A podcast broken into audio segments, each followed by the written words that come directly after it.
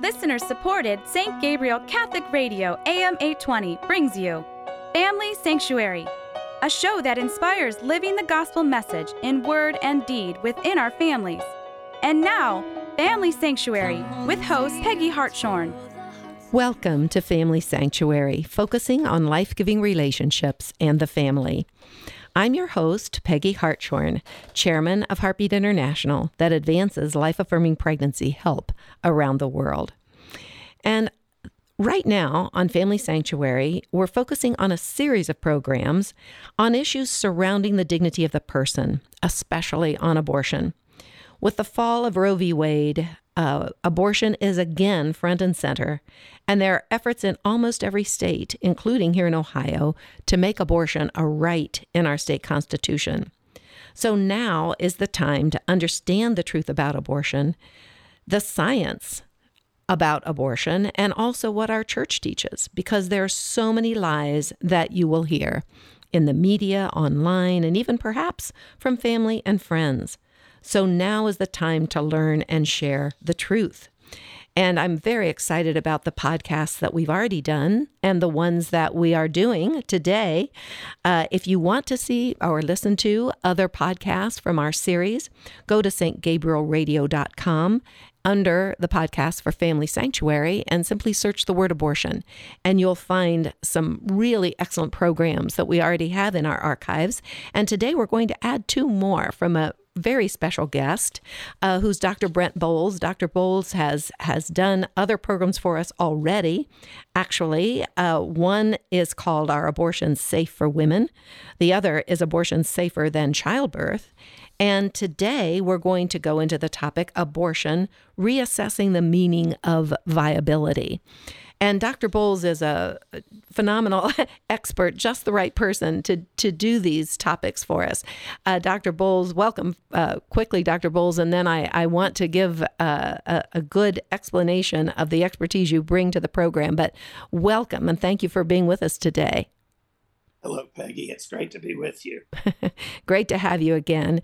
And Dr. Boles has been a practicing obstetrician and gynecologist for more than 25 years, and he still is. He is seeing women in his practice, and I'm sure he may tell us some stories as he is talking with us today about women who have been injured uh, in the abortion process or going through the abortion process and actually wanting to reverse that abortion. So he has hands on experience as well as tremendous academic background to bring to this discussion. He's a board certified uh, OBGYN. In addition to being in private practice, he's held academics, academic appointments also with the University of Tennessee School of Medicine and the Meharry Medical College. And you'll hear from his presentation today and in the archives what a great teacher he is, how he can explain complicated subjects in a way that you really can understand. Um, Dr. Boles has served the pro life community for many years and has been a pregnancy center medical director from 2008 until 21. And he's also served as a pro life expert witness in federal courts when the abortion pill reversal information is discussed uh, in the informed consent process in state law. Dr. Boles is now the medical director of Heartbeat International's Abortion Pill Reversal Network, and his first book, Supremely Wrong The Injustice of Abortion, is now in print. So we're really thrilled to have you again, Dr. Boles. Thank you for taking time out of your busy private practice and academic work uh, to and and testifying in state legislatures for us in the pro-life arena. Thank you for taking time to be with us and discuss these subjects in even more depth. Uh, so today we we're getting into reassessing the meaning of viability when it comes to the abortion issue. So, of course, Dr. Boles, being an expert witness and, and understanding, being being uh, adept in the whole arena of state law regarding abortion, viability is often used as a standard um, in abortion law uh, or proposed abortion law to say, well, and, and, and many people I think are confused about this. Is abortion something different before the viability of a child or, or after the viability of a child? Does that make a difference in the humanity of the child, in the risk of abortion. Uh, uh, abortion is always fatal to the child, of course. So, what about this standard of viability? Why is it used so frequently as uh, some kind of a of a either starting point for legal abortion or, or ending point for legal abortion? What is the standard? The the word or the use of the term viability became much more crucial uh, in terms of the law uh, regarding abortion in all 50 states. In the case of Planned Parenthood versus Casey, um, the state of Pennsylvania had passed some significant legislation uh, regarding abortion. And of course, uh, Planned Parenthood sued to block its implementation. Um, the Supreme Court at that point upheld a portion of the law and essentially wrote policy that then lasted for decades that states really couldn't regulate abortion prior to viability of the child, but after viability, they they could regulate. Now, how are they using the term viability? Well, what most people don't realize is that there are two different ways that the medical literature uses the term viability in regards to a pregnancy. And most people doing OBGYN don't even think about the fact that we talk about viability two different ways.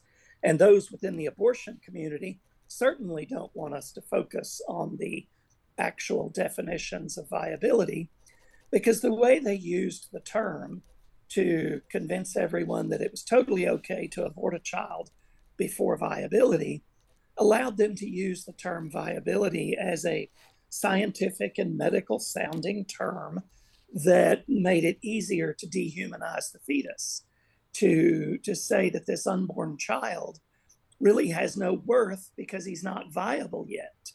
And viable meaning able viable to live on its on its own on his or her own?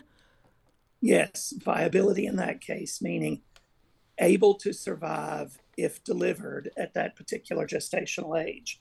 Mm-hmm. Well, I'm, I'm going to, I want to focus first on one obvious problem with using that term. And then we're going to talk about the two different ways that the term is used and why viability, the way it was used, should never have been applied to the abortion issue. Um, the first problem is when this was passed and when this judicial decision was handed down in 1992, viability was very different.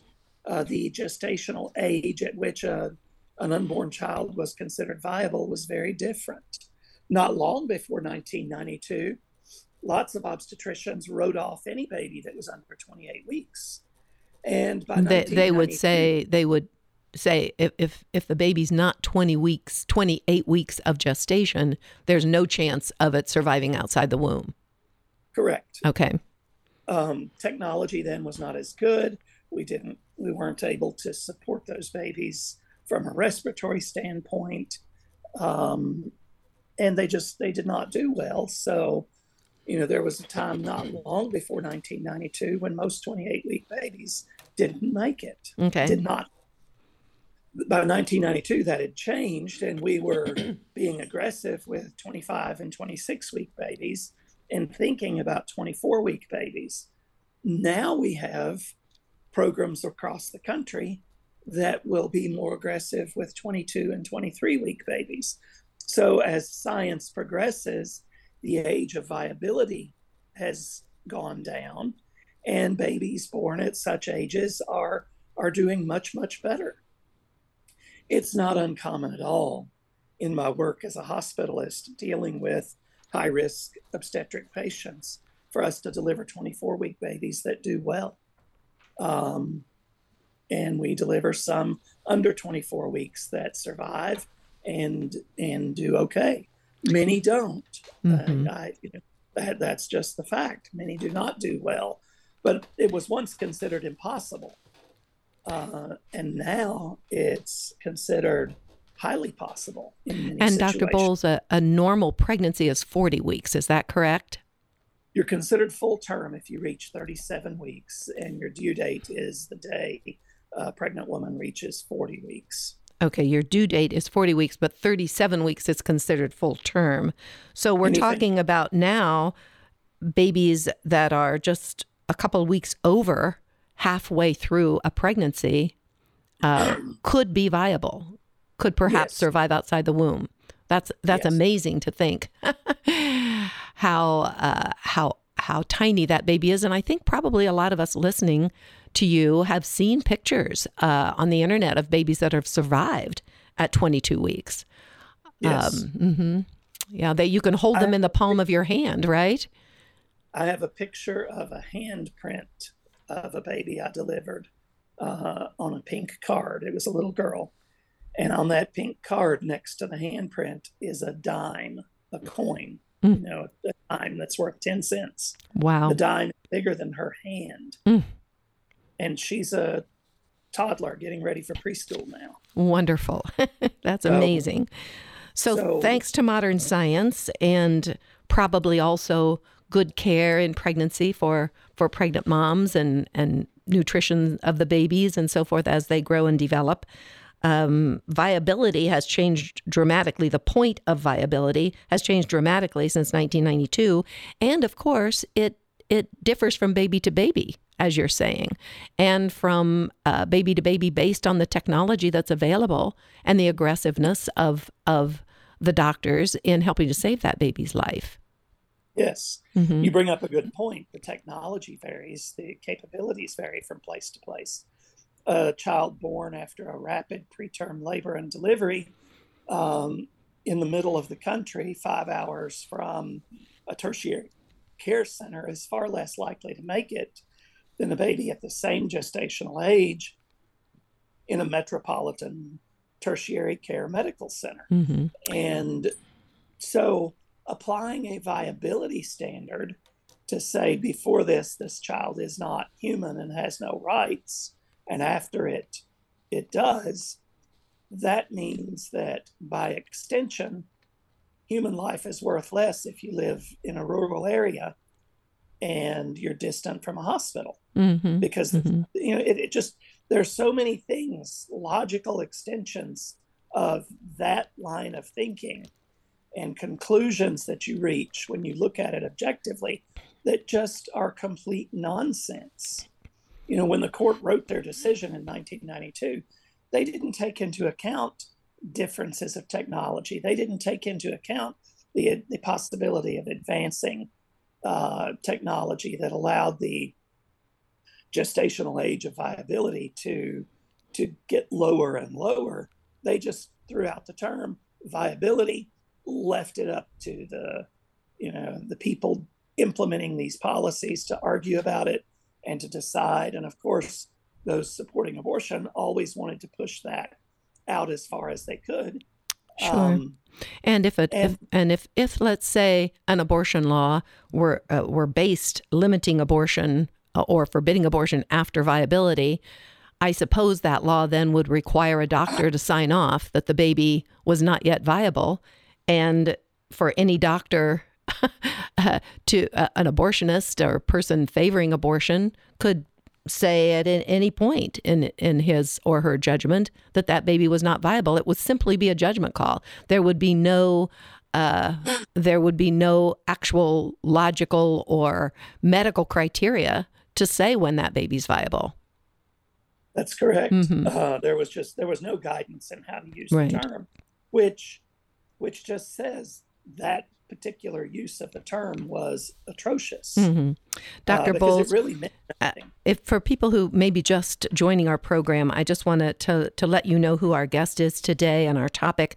We're about halfway through our program. So, uh, our guest today is Dr. Brent Boles, who's a practicing obstetrician and gynecologist for more than 25 years. He's board certified, and and he also is uh, has academic appointments at uh, two medical colleges. He is an expert on abortion and and women's health care, of course. And he's here to talk to us today on the topic of abortion, reassessing the meaning of viability, because you'll be hearing so much uh, debate, particularly now that Roe v. Wade has been overthrown and, and we're debating it so much now in our states.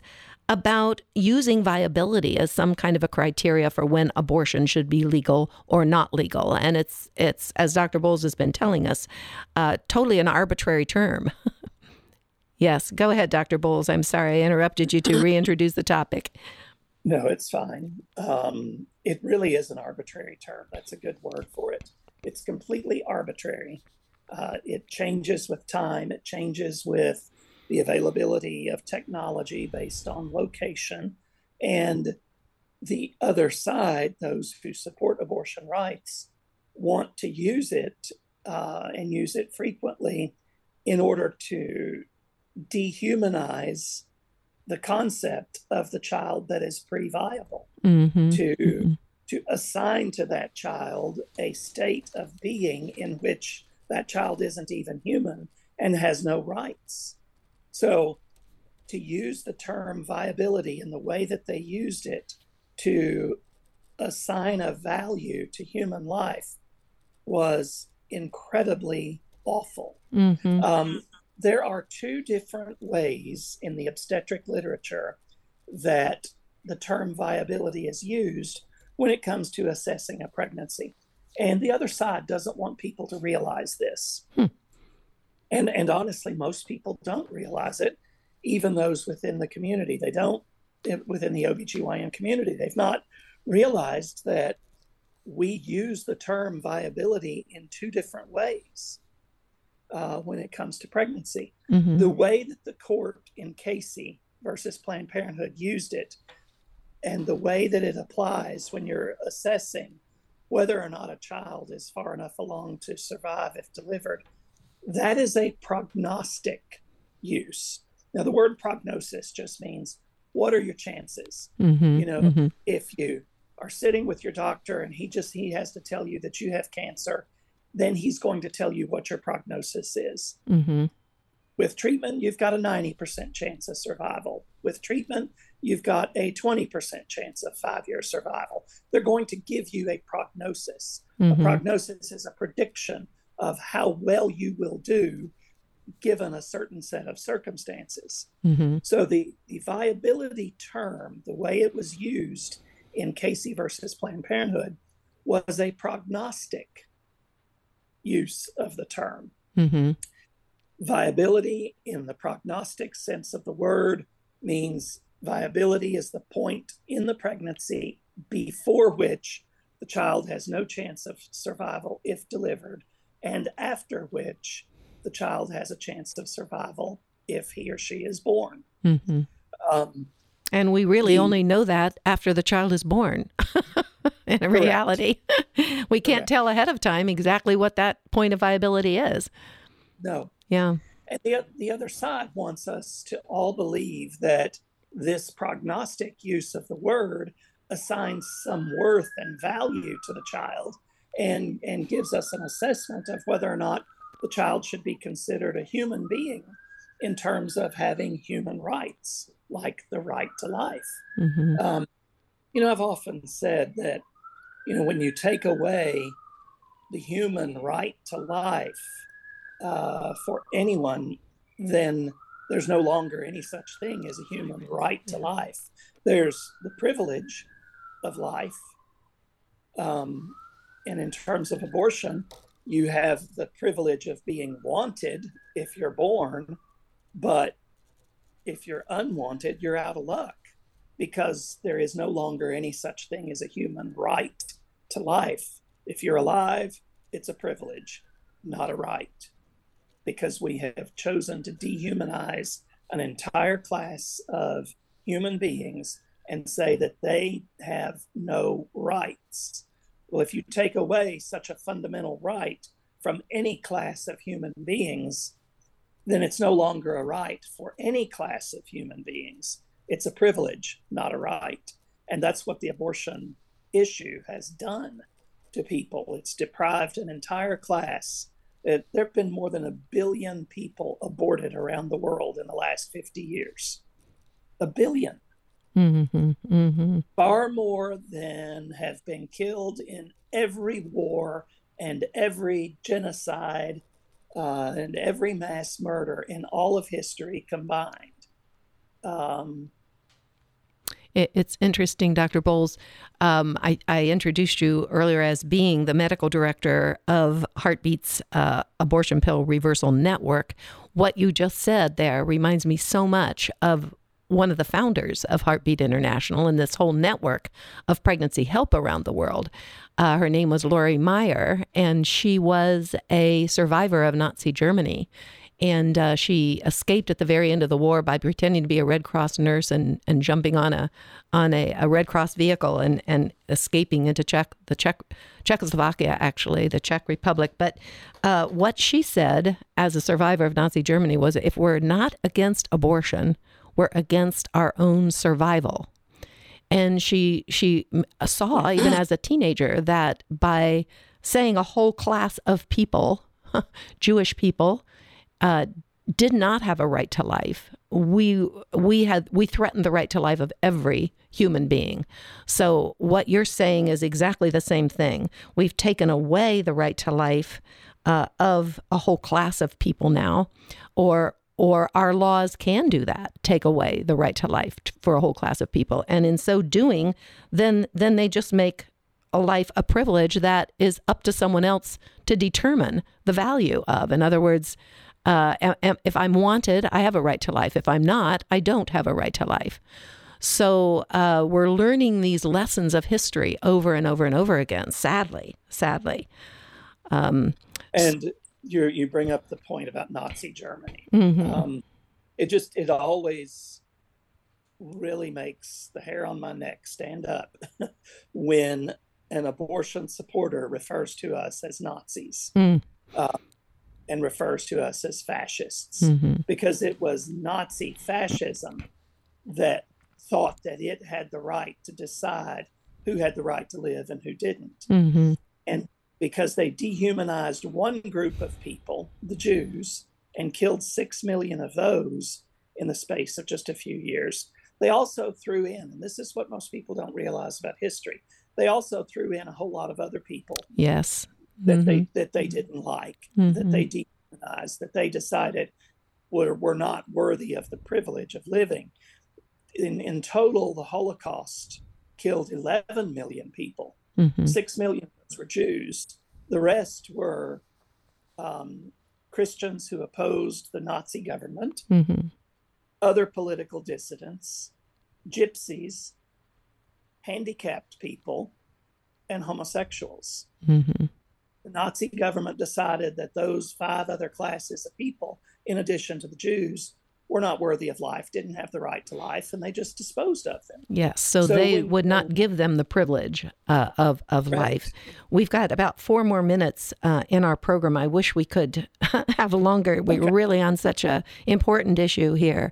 Um, and then, then let me let me explain the the diagnostic use of the term viability, mm-hmm. and that's where the abortion issue should focus.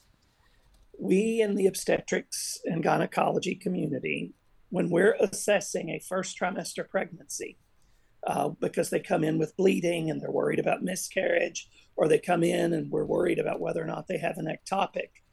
When we determine by using a combination of hormone levels and ultrasound, when we determine that it's a healthy pregnancy and that the embryo or the fetus is alive and has a heartbeat, we refer to that pregnancy as viable.